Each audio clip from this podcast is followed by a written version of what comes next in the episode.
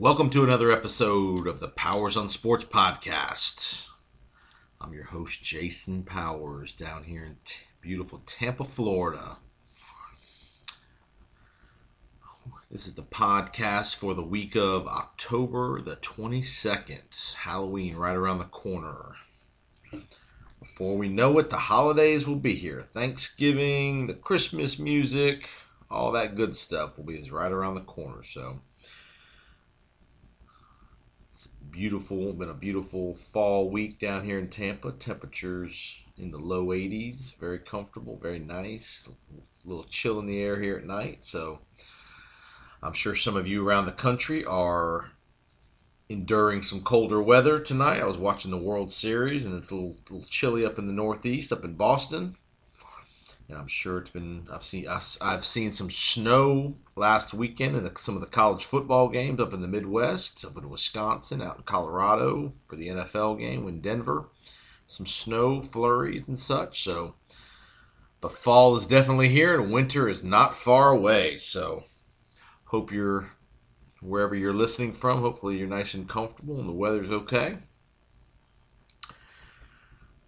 Want to give a shout out to our sponsors of the podcast Power Stories Theater, Five Star Athletics, Patrick Highland, the insurance quarterback. You can call Patrick at 813 966 1052.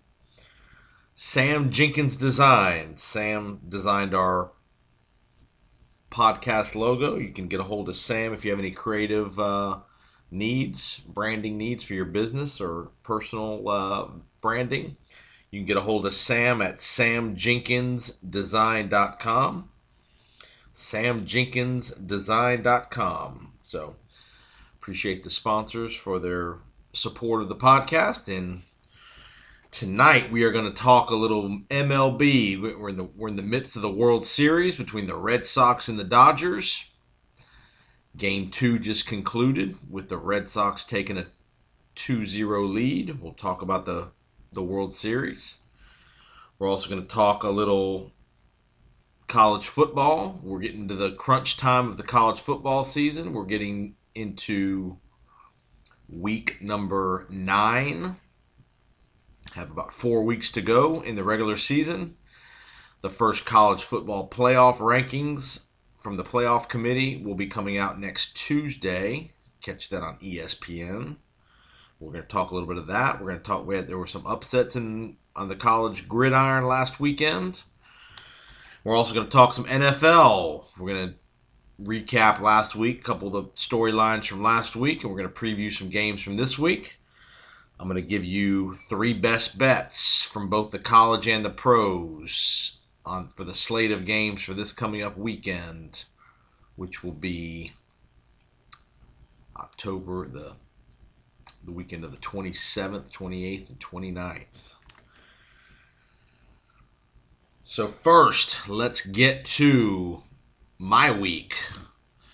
Pretty uh, uneventful week. I had the opportunity to go work the University of South Florida football scrimmage practices on Tuesday. It's pr- pretty interesting to get out and work with Charlie Strong and the Bulls down here in Tampa. Went out and officiated their practice on Tuesday high school football season. My high school season is winding up. I only have two more games left. I have a game this Friday involving two private school teams, Cambridge Christian and Carrollwood Day School.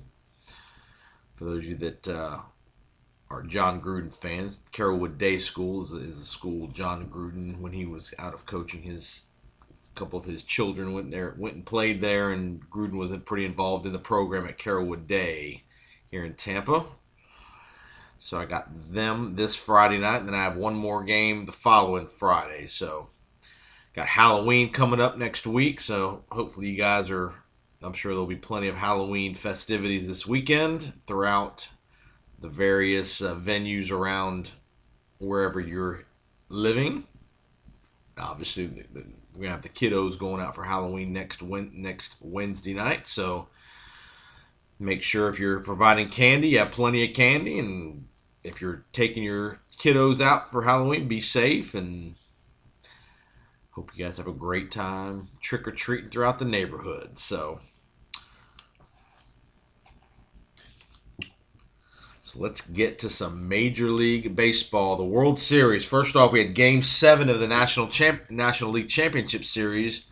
We had the Dodgers went to Milwaukee and won a Game Seven on the road.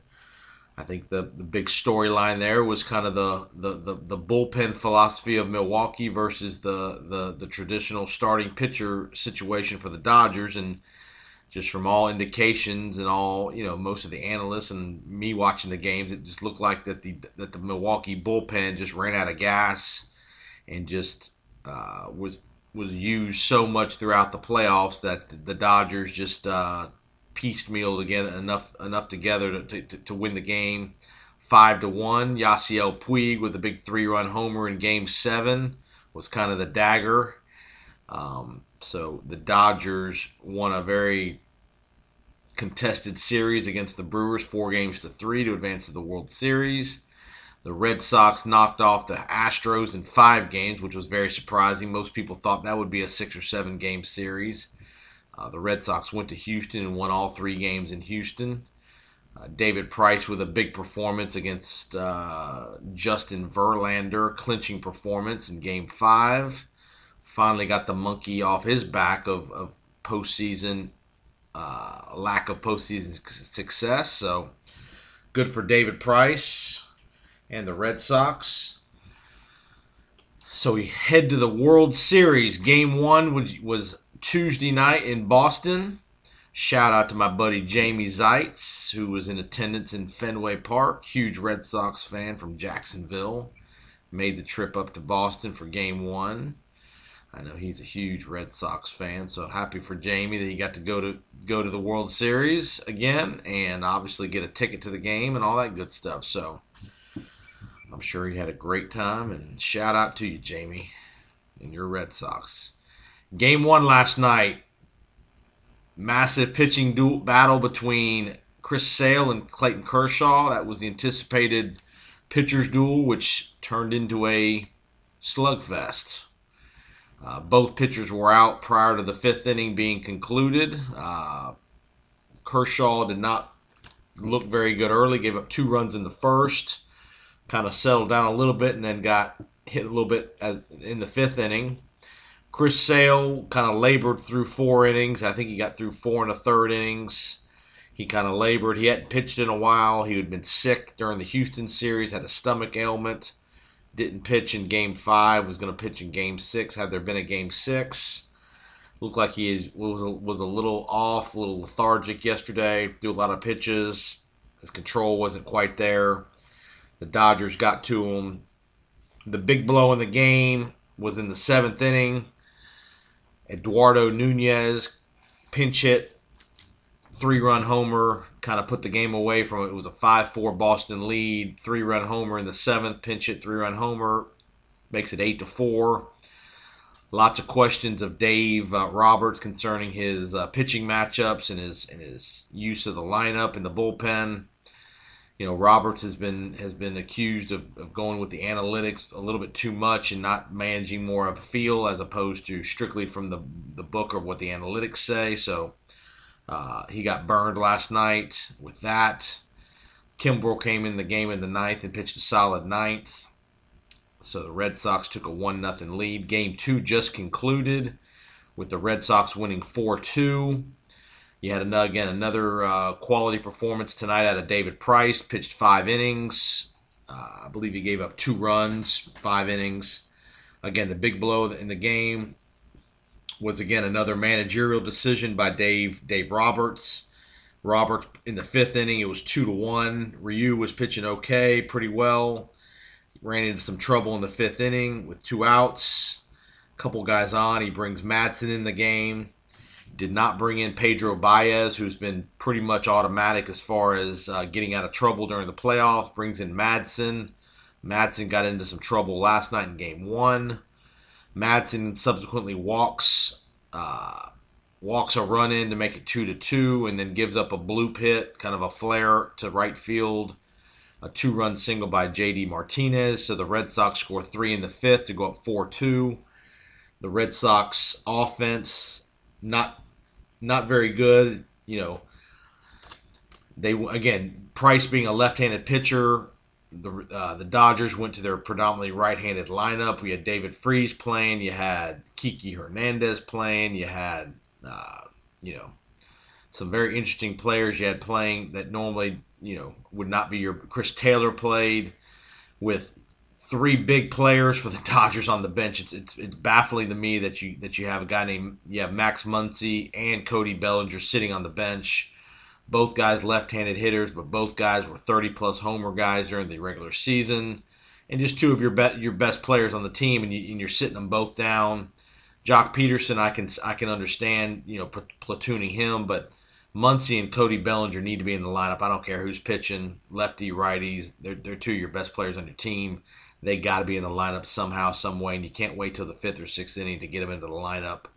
So I just, I think the, I think the Dodgers through two games have been uh, a little too uh, robotic when it comes to their lineup and their analytics uh, are saying play so play certain players you got to play your best guys in the World Series. Bottom line, uh, in my in my opinion, they made, Roberts made a big mistake not playing Bellinger and not playing Muncy. Uh, I think you let them you let them figure it out against left-handed pitching. They're both very very quality hitters, and if they're quality hitters, they're going to be able to make have good at bats against righties and lefties. So. Heading to game three, the next three games, three, four, and five, are all in Los Angeles. Um, you will see Rick Porcello will start game three for the Red Sox. Eovaldi will start game four. Eovaldi came in in relief in both game one and two in the eighth inning as a setup guy for Kimbrel. So you're, you're going to see him in game four not game three. So I think the Dodgers have a, have, a, have an excellent opportunity to get back in the series in game three against Porcello.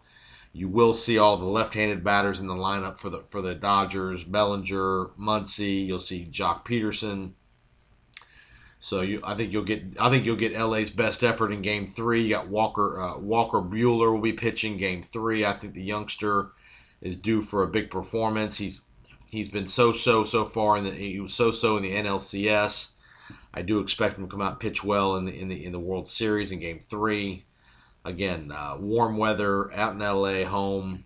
You'll see all the stars out for the World Series. All the movie stars, all the athletes will be there if they're if they're if they're available with no game.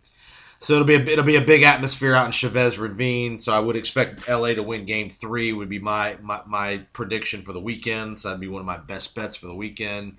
Take LA in Game Three. Uh, I do think the Dodgers will find a way to win two out of three in LA to get the get to get the series back to Boston for a Game Six. And I would exp- and my, again my prediction from the onset was Boston in six games. So I, I'm, I'm going to stick to that. And I think David Price will find a way to get it done in Game Six. I, I think he's going to be your World Series MVP. Is Mr. David Price is going to be a my a prediction on, uh, for that. But we'll see how it goes. Uh, they'll play Friday, Saturday, Sunday, off Monday. So Tuesday, so this time uh, Tuesday, Wednesday will be Game Six and Seven, if necessary, in Boston. So uh, that's the uh, that's the scene on the, of the baseball uh, World Series. Again, pretty dramatic. Two big, two big franchises. First time they've ever met in the World Series, which is hard to believe. As many times as these clubs have been to the World Series, but it is the first time the Dodgers and the Red Sox have ever played in the World Series.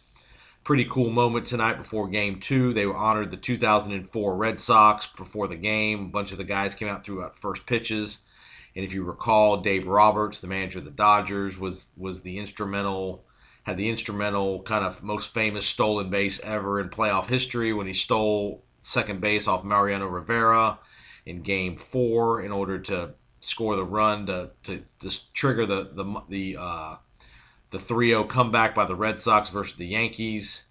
Roberts was kind of the spearhead there with the stolen base. So Roberts came out pregame and, and was embraced by the by those guys in the crowd and all that. So that was that was kind of a cool moment too. So for, for Dave Roberts. But I think Dave just needs to let his guys play. You got you got the you let your best players play. Don't overthink it, and do not bring Ryan Madson in the game any any longer in a big moment. You know, the Dodgers had an opportunity tonight. They were up two one in the fifth. Again, tight game. I was expecting Baez to come in the game in the fifth to hopefully get him out of trouble, but he didn't.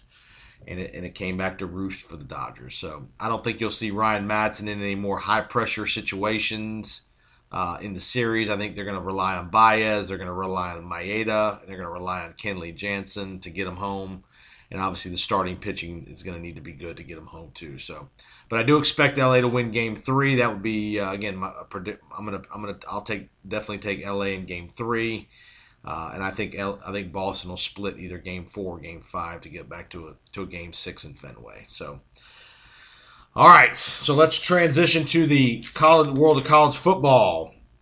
Interesting week last week. Not a lot of great games, but we had a couple of upsets. The Buckeyes from Ohio State took a scud up in West Lafayette. The Purdue Boilermakers get it done. Prime time, ABC, Saturday night. A tremendous atmosphere in West Lafayette. The Buckeyes get just thoroughly beat. Uh, wasn't it was a contest at halftime, but the second half was they were just thoroughly beaten. I believe the score was 30, 49-20 was the final. Amazingly, the Ohio State offense just continues to struggle to find a running game. I don't know why. They've got two pretty good running backs. I don't know if there's an offensive line issue but they just continue to throw the ball way too much. Uh, Haskins is a pretty good quarterback, but you can't throw it all the time. You got to establish the running game. They got good running backs. They got Dobbins. They got Mike Weber. I don't know what's going on. There seems there have been some reports that came out of Columbus this week that there's some friction kind of brewing between Urban and potentially the administration it would not shock me one bit. I'm going to predict, and I, think this is going to be the end of the uh, of the run for Urban Meyer at Ohio State at the end of this year. I think he's going to leave. I think it's going to be a mutual decision for him, for him to for them to part part ways from the university. You know, with the whole scandal here at the beginning of the season, with Meyer getting suspended, with the uh, Zach Smith situation. Uh, looking at Urban Meyer, he looks like he's having some health issues again, back to his Florida days, towards the end of his Florida days when he was having some headaches and that kind of stuff. He, there's been a couple times this year that you've seen him on the sidelines really grimacing and like he's in pain. I don't know if it's migraine headaches or stress or what, but he just doesn't look very comfortable and he doesn't look very happy here at Ohio State this year. And uh, it, I, I got a funny feeling he's they're gonna they're gonna part ways at the end of the year. Uh, does Urban go to the NFL? Does he take another year off? Does he maybe retire from coaching? I mean, think about it. Urban's Urban's been coaching 12, 15 years now. He's had two huge jobs, Florida and Ohio State. Won a mega mega winner, a couple national championships. It may be one of these things where Urban might be kind of pull a Dick Vermeil or kind of pull a Jon Gruden and just retire, and you, and you may see him in the TV. You, if he's retired, you'll definitely see him on the TV side of things um, or does he or does he try to make a run in the NFL? Does he try to get an NFL job? Potentially, the Cleveland Brown job could be open. He's an Ohio guy, so that could be something that could potentially you know fester. Is if if Cleveland continues to struggle, Hue Jackson might get removed. In all likelihood, he probably will get removed at the end of the year unless Cleveland wins six or seven games. Uh, would Urban, you know, try to try to get an NFL job and be interesting to see how Urban would do in the NFL. Um, you know, with it being even more stress as far as the work schedule and the workload and all that stuff. So, uh, interesting doings in Columbus, in my opinion. Uh, and I could I could see Ohio State going with Ryan Day as their as their coach. Um, you know, he did a pretty good job when he was the interim coach. Younger, cheaper, much cheaper than Urban. It might be something where they're just trying to get a, uh, a kind of a or Ohio State could just go for a fully clean slate. and maybe just run the entire staff out of there in Columbus to try to find a just a, a clean clean new beginning. So it'll be interesting to see what happens in Columbus as they as they march on. Uh, they're not eliminated from the playoff hunt yet, but they're they're they're on life support. They definitely have to, to run the table and beat Michigan. Hopefully, that Michigan Ohio State game will have some some meaning at the end of the year. I hope so because that that'd be a good that's that'll be a great game to watch. Uh, the Wolverines are coming on in the Big Ten, just continue to be dominant on defense, and the offense keeps getting a little bit better and a little bit better and a little bit better each week. They're running the ball pretty well, and the quarterback's playing pretty decent. So they're not a juggernaut on offense by any means, but they're just slowly just getting a little bit better week in, week out. Again, the showdown in Columbus at the end when they'll play Ohio State. Again, hopefully that game will be for all the marbles and who goes to the Big Ten championship game. Um, so You had Oregon get beat in the Pac 12. That pretty much eliminated any title hopes for the Pac 12. They got beat in, at the Palouse, Washington State. Mike Leach getting it done. Mike Leach has got a one loss team at Washington State. They're playing pretty well. Uh, Herbert, Justin Herbert and the Ducks were getting crushed 27 to nothing at the half. Made a big run to get within 27 to 20. Um, had the ball with a chance, uh, you know, end up getting with end up being it was 27-20 late. Washington State scored a late touchdown, 34-20, and that ended up being the final was 34-20. So Oregon pretty much is has eliminated them themselves as well as the Pac-12 from probably any from any playoff considerations. You got Oregon out there with two losses. SC's not doing well. Uh, Stanford's got a couple losses. Washington's got a couple of losses. So it's just another another uh, disappointing year for the Big 12 or for the Pac-12, excuse me, for the playoffs. Uh, they'll be left out again. Uh, just they just can't seem to get a team to, to, to run the table or, or with one loss and a quality schedule. So it's lots of soul searching to, to, for, for, the Pac-12. So um, the first playoff rankings come out this coming up Tuesday. So we'll see kind of what the committee's thinking as far as the top four. I don't think there's much doubt on the top two. It's going to be Bama and Clemson. The question is going to be where are they going to put Notre Dame, LSU, and Michigan are probably the three teams that are battling for the two spots at this point. Um, you know, I would guess Notre Dame would be three and probably LSU four, with Michigan a close five would be my guess. Um, and but obviously LSU's got a, a monster game with Alabama coming up. Michigan's got a monster game with Ohio State. Notre Dame's got a, a, potential, you know, tricky couple tricky games left with Navy, and then you got USC at the end. Um, Georgia's Georgia's uh, in the mix. They've got another. They've got a big game this week against Florida for the cocktail party, which is basically an elimination game in the SEC East. Um, you know, Texas is still in the mix. They'll, they'll probably be six or seven in the rankings. Oklahoma's potentially still in the mix with one loss, but it's going to be interesting. Uh, interesting weekend. We're gonna we're gonna, we're gonna preview these games here in just a minute, but the first set of playoff rankings come out, and again, a couple of teams to be uh, wary of as far as what what kind of respect level the the committee is giving to giving would be Central Florida. They're currently, I believe, 10 in the AP poll, so it'll be interesting to see where they fall as far as the, the playoff committee goes.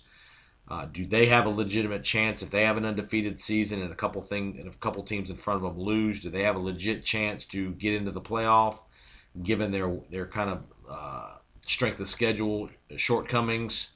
South Florida is another team. Again, undefeated. We'll have a potential showdown game at the end with Central Florida.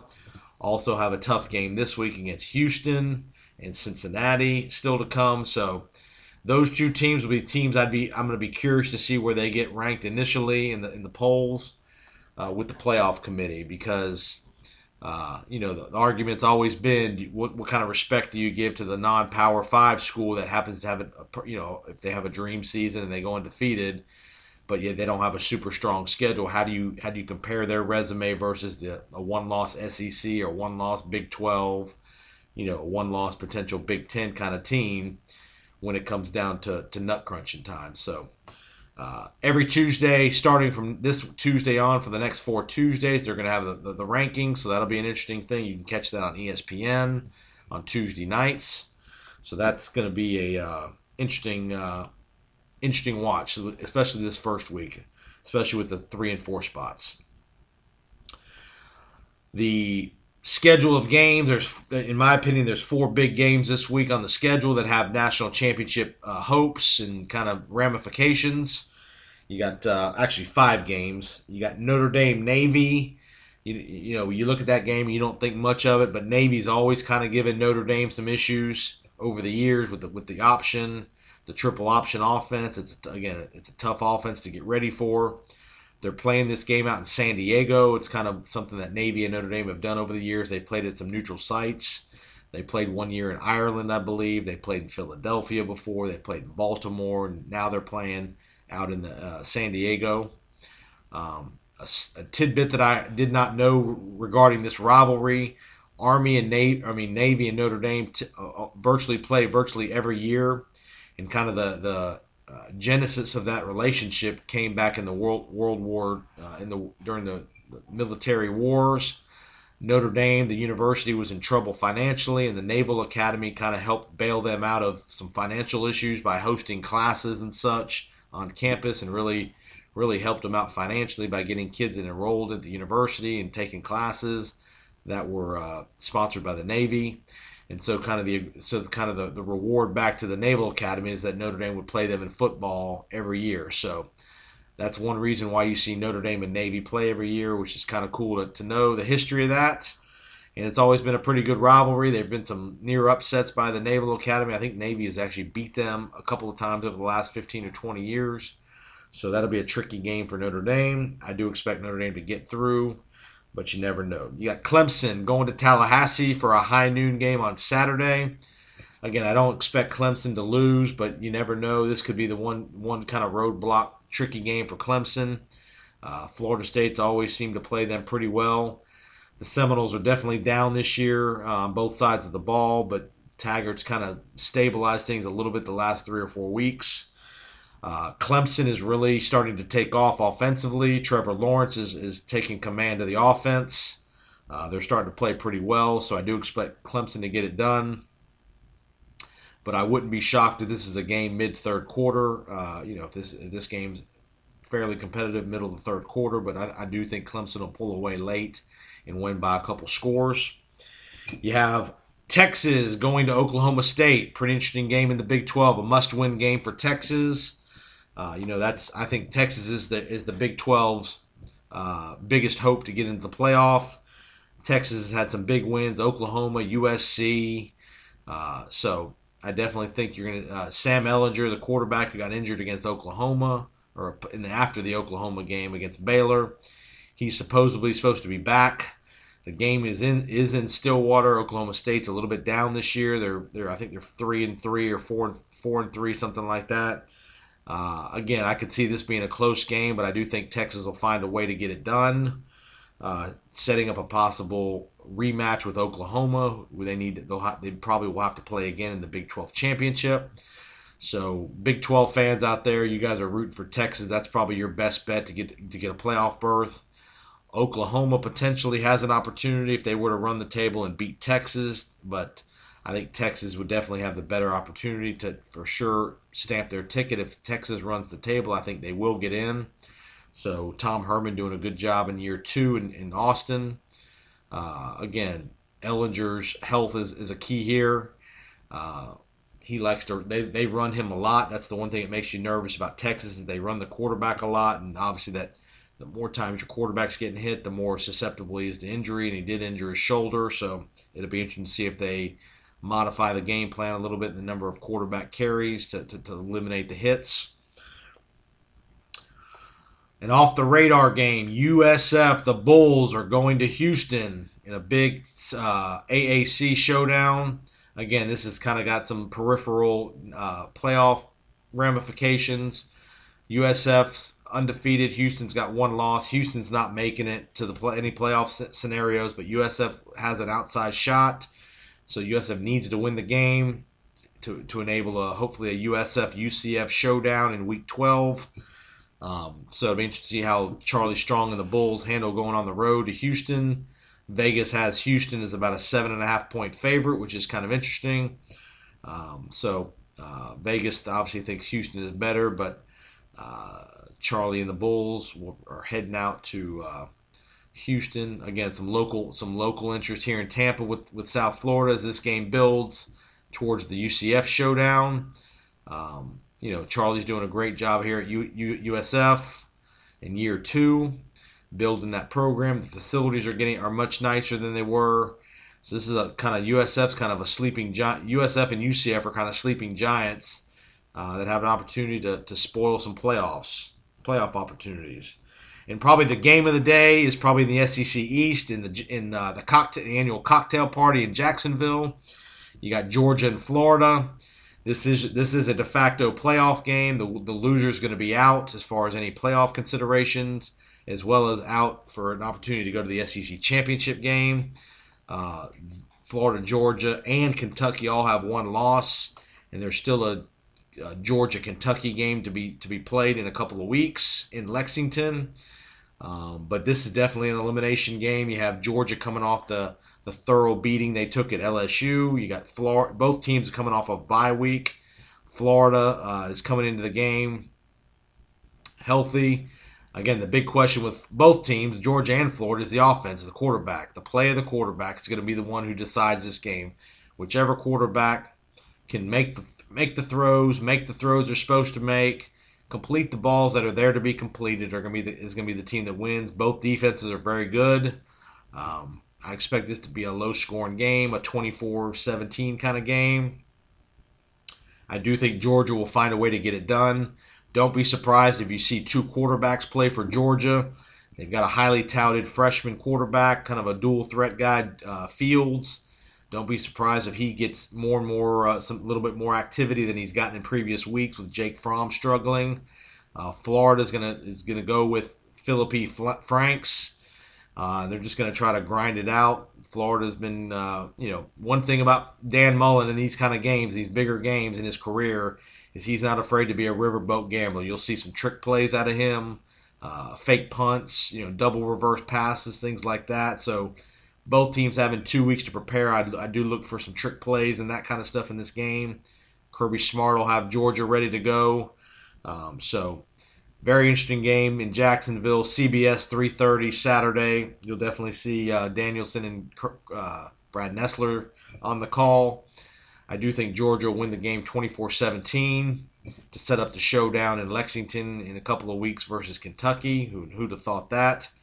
Uh, this time uh, in August, who would have thought Kentucky would be in the mix for an SEC East title? Um, but they are. Good for Mark Stoops uh, and the Kentucky Nation. Big Blue, Big Blue. I know some people up in Big Blue land. Mr. Peavy and Mr. my man Jeff Brown all those um the, the cats. A little more, a little more going on in Lexington other than just basketball season. When does basketball season start? Not so fast. Let give Mark Stoops some props. That play that'll be the biggest if if if, if it's Kentucky and in, in, Georgia in two weeks for the SEC title on the line. It'll be the biggest game in Lexington in probably 30 years, 40 years. Um, again, it'll be it'll be a raucous crowd. That'll be that'll be a CBS game. Um, you'll have that game leading into the Alabama LSU game. Both those games will be on November the third. Uh, Alabama LSU will be in prime time. Both those teams are off this week, preparing for that game. But that game will be CBS eight o'clock prime time from Baton Rouge, and we'll talk more about that game next week. But that's that's probably the one out stumbling block, block Alabama faces before they get to the uh, SEC t- title game. So interesting. So it'll be again, will be some more de facto playoff games in a couple of weeks as well. So it's starting to get really interesting in the college football world. A lot of uh, games that are going to be knocking teams in, out and keeping teams alive. So that's the one cool thing about the about college football related to the NFL is you have a lot of playoff games that actually happen during the regular season, where the regular season games actually do matter way more, way more, and way more than the NFL games do sometimes. So, my best bets from the college docket I'm going to take Texas minus the three to get it done. I'm going to take Georgia minus six and a half to beat the Gators in a close game. And I'm also going to take South Florida plus the seven at Houston. I think Charlie Strong will find a way to get it done. They've they've they've kind of been the cardiac kids. They've been behind several games this year, have come back to win. I like Blake Barnett at quarterback, the the ex the, the former Alabama transfer.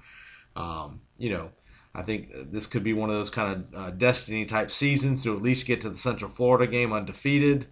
So I'm going to take uh, South Florida plus the seven, Georgia minus the six and a half, and Texas hook 'em horns, baby, minus the three.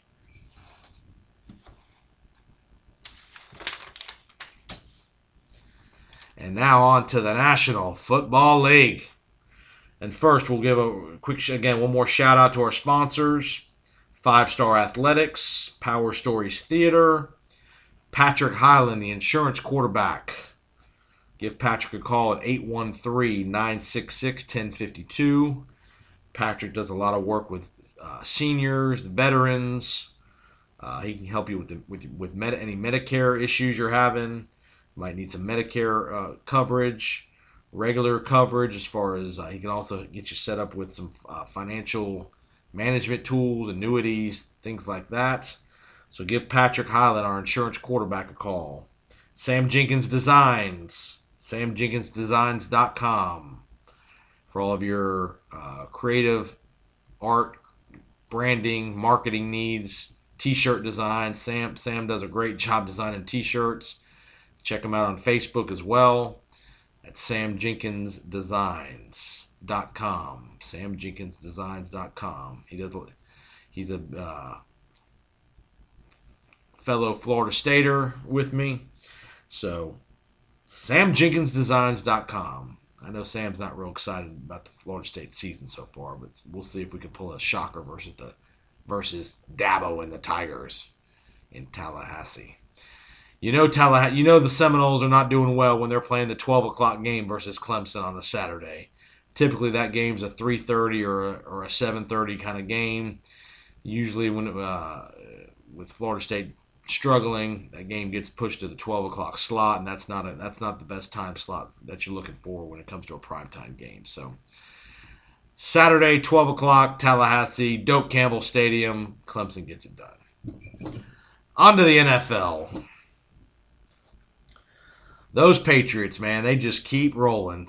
Find a way to get it done. Week after week, no matter if Gronkowski's playing, they lose Sony Michel this week. They go to Chicago, beat the Bears, keep Trubisky uh, uh, in check, give up a Hail Mary pass in the last play of the game where the guy catches the ball on the one yard line and gets tackled.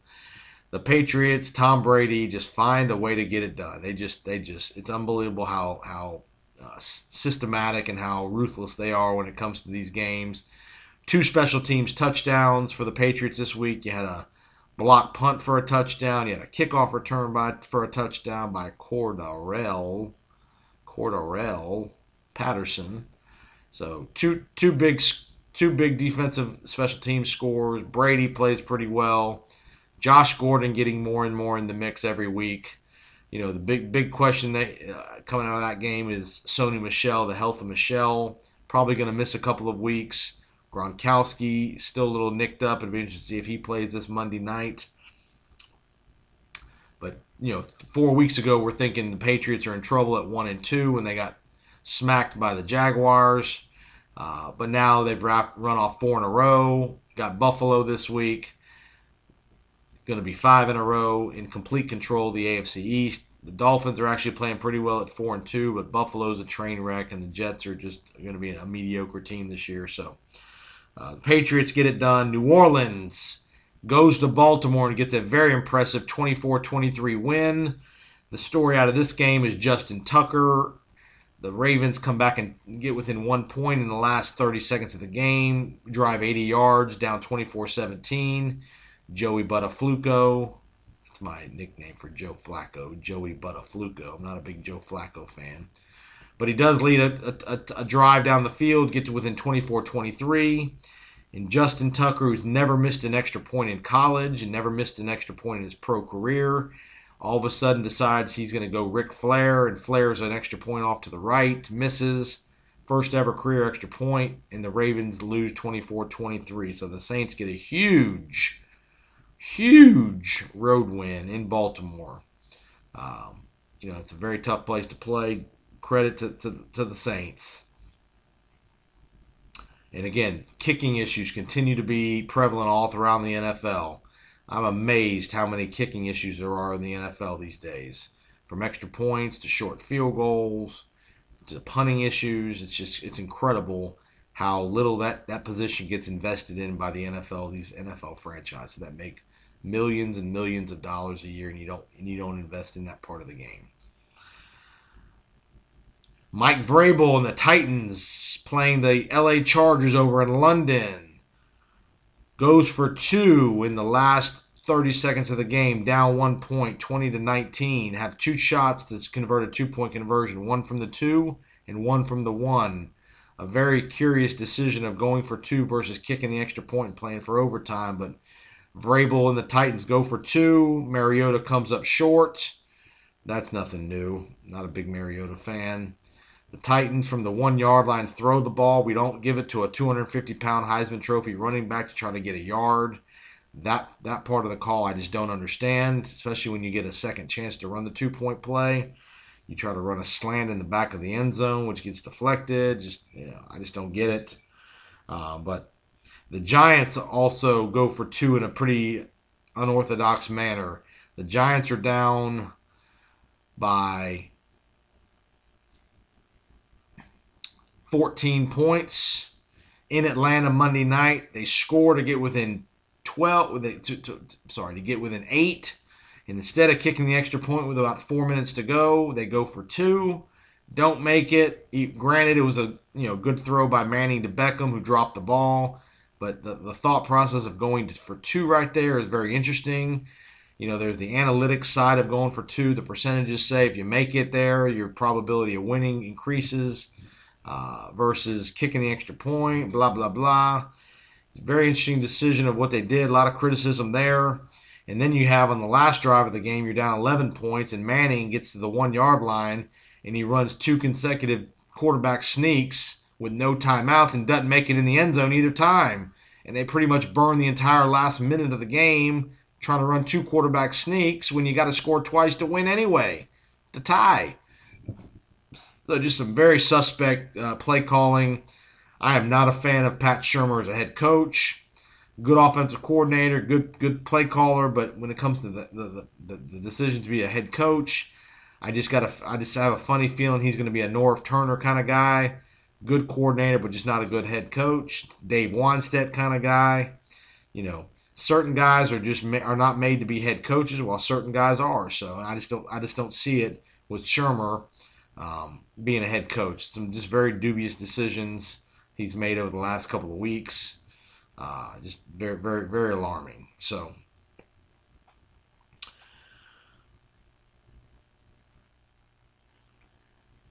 Week eight games of interest. You got Philadelphia and Jacksonville and London. Jacksonville benching Blake Bortles last week. He's been a disaster the last two weeks. It's been it's it's incredible how how bad he's played and how that guy has continued to be an NFL quarterback. Have Philadelphia who blew a 17 to nothing fourth quarter lead at home versus Carolina, which was stunning. Uh, credit to Cam Newton and the Panthers for scoring three touchdowns in the fourth quarter, but it's just stunning how. Uh, and I, I, saw a stat where Philadelphia had called one running play in the fourth quarter, up 17 to nothing. One running play in the fourth quarter. Are you kidding me, Doug Pederson? One running play, up three scores in the fourth quarter. When your offensive line is not very good to begin with. I just don't get that. I mean, that's just you know, sometimes these these offensive coaches, man, they just they just they try to get so cute and so you know try to be so far ahead of the curve. Do what it is that wins games: running the ball, use the clock, make Jacksonville, make Carolina defend the run, make teams defend the run. Okay? You're up 17 to nothing, man. But this game, Philadelphia Jacksonville in London, again, this is probably the end of the road for Blake Bortles if he does not play well. It would not shock me with the trade deadline coming up, this coming up Tuesday, that the Jaguars trade for a quarterback if Blake Bortles struggles this week. Um, he was he's been benched was benched last week against the Texans at home getting booed out of the stadium. You know, there's some quarterbacks that are potentially available. You have David Derek Carr potentially available in Oakland. You have Eli Manning potentially available. You have a sleeper guy like Ryan Fitzpatrick in Tampa who might be available, who's pretty cheap and could be a could be a uh, quick fix. And you also have Sam Bradford in Arizona who's been inactive, and the Cardinals are looking for a way to get rid of him. So that'd be another name that I would be keep an eye on as far as a potential trade. So uh, big big game for Philadelphia and Jacksonville. Phillies three and four. Super Bowl malaise is definitely in full effect. Um, next game, LA hosting the Green Bay Packers. The Rams are undefeated, hosting Aaron Rodgers and the Pack coming off a bye week. This is the largest, biggest underdog Aaron Rodgers has ever been in the NFL. I believe he's an eight and a half or nine point underdog on the road in Los Angeles. Can you, I mean, who would have ever thought that would be possible? But it is. The Rams are a juggernaut on all, both offense and defense. They were devastating last week against the 49ers. The defense the offense was just clinical. The best team in the NFL clearly resides in Los Angeles with with um, Sean McVay. Got the MVP in the league with Todd Gurley. You got Goff playing great, receivers playing well. You got the defenses playing great. Aaron Donald had four sacks last week. Uh, they had, I believe, they had about seven or eight sacks against the 49ers, who, who are train wreck without Jimmy G. So LA hosting Green Bay will be a good, very good game in the four, the fourth 425 window. That'll probably be a Joe Buck. Uh, that'll be a, probably a Buck and Aikman special. It's a big night in Los Angeles sports. You got the Dodgers and the Red Sox Sunday. You're gonna have LA in in the uh, Packers on Sunday. You got LeBron playing, so it's a, it's a huge day in LA sports. So if you're out that way, Definitely enjoy that. Sunday night football rematch of the NFC divisional game. The Minneapolis Miracle relived. You got New Orleans going to Minnesota again. Sunday night, Alan Chris, NBC. You definitely will probably see, uh, you know, again, big rematch, big acquisitions in the offseason by Minnesota. You got Kirk Cousins coming to town to replace Case Keenum. You got kind of a story that's been under the radar. Is you, you got the story of Everson Griffen, the defensive lineman, who's probably their best defensive lineman. He went kind of AWOL about six weeks ago. Had some, sounds like he's had some mental health issues, and apparently he's rejoining the team this week. I don't think he'll he probably won't play this week, but he'll definitely be. Uh, he's, he's beginning to practice again with the team to get reintegrated. I would expect to see him in another week or so. Um, but again, a rematch. New Orleans coming off of, of, of an emotional win at Baltimore, back to back road games. Um, again, back to the scene of the crime where, where you had the Minneapolis Miracle from Keenum to uh, Stefon Diggs. Last, basically, the last play of the game, about a 40 yard touchdown, 45 yard touchdown.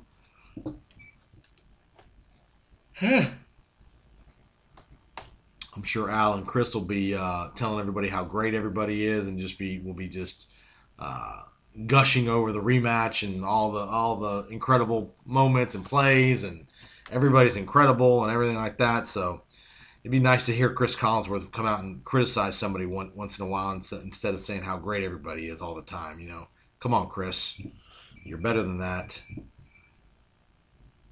Tell people what's really going on. Not don't don't sugarcoat it and, and, and you know make it out to be something that it isn't.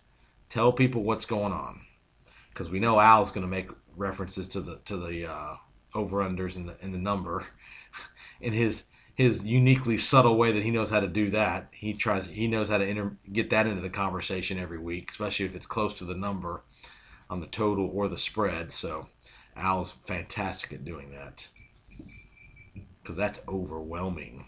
Very overwhelming.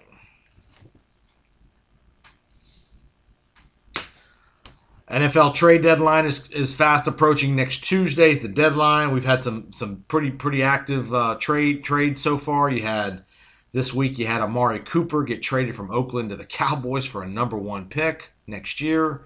Kind of an interesting interesting move there. Uh, did Dallas overpay? Is is you know Gruden, Gruden and the Raiders are definitely stockpiling picks. They, they now have three number one picks in the draft next year, and they could have a fourth. There's been rampant speculation that they would trade Derek Carr if they get a decent offer. Um, so Derek Carr could be somebody who could go to who could potentially be traded over the weekend. Definitely could be something that Jacksonville could look into uh, following their game Sunday in London. Jacksonville will have a bye week following the London game, so it would be a natural time if you're going to make a make a move at quarterback. You'd have two weeks to get a guy ready. So definitely keep an eye out on Jacksonville making making a move for somebody at quarterback. Even if Blake Bortles plays okay this week, I wouldn't be shocked at all if they made a trade for a quarterback. Again, Derek Carr, Eli Manning, Ryan Fitzpatrick, Sam Bradford could be some names you'll hear. Um, it would not shock me if Tampa Bay traded Ryan Fitzpatrick to Jacksonville if they could get a third round draft pick. Uh, he'd be a perfect fit in Jacksonville, could play. You know, the Bucs still have a have a quality guy they think they like as a backup in Ryan Griffin to back up Jameis. Uh, or you could have Oakland trade Carr to the Jaguars. I think you'll see an active trade trade over the weekend, Monday, Sunday, Monday, Tuesday. I think you'll see two or three trades. Uh, again, teams are more apt, more apt to make a trade now because the trade deadline got pushed back a little bit. Uh, draft picks are not quite as valued as they once were, and you got teams that need one piece here and there um, that are going to make some make some deals. A couple de- couple smaller deals that happened this week. Eli, the Giants, who are in full rebuild mode now, traded Eli Apple and Damon Snacks Harrison.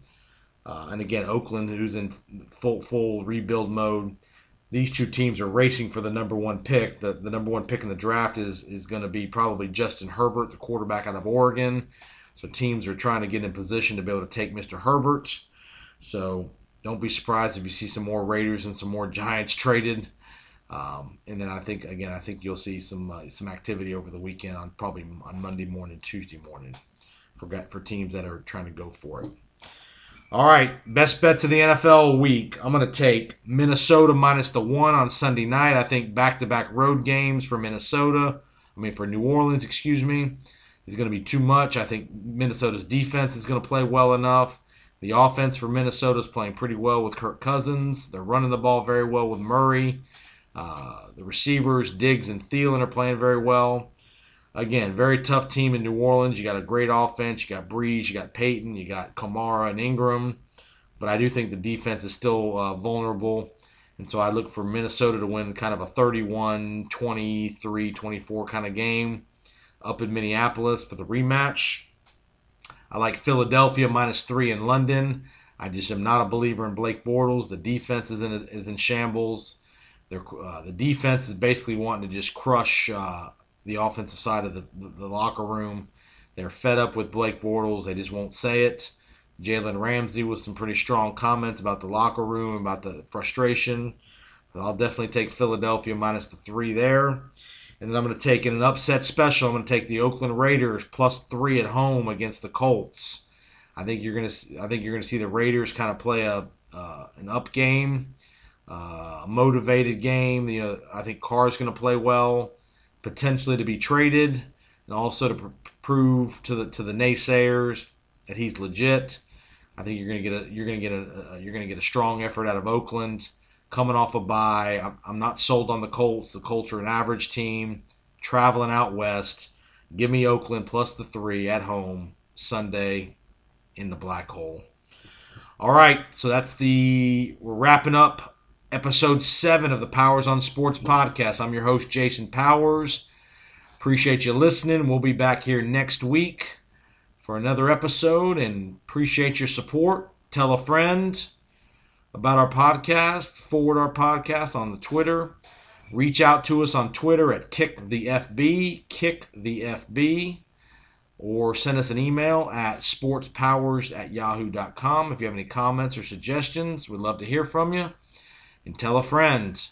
Powers on Sports Podcast. We're out. Winner, winner, chicken dinner.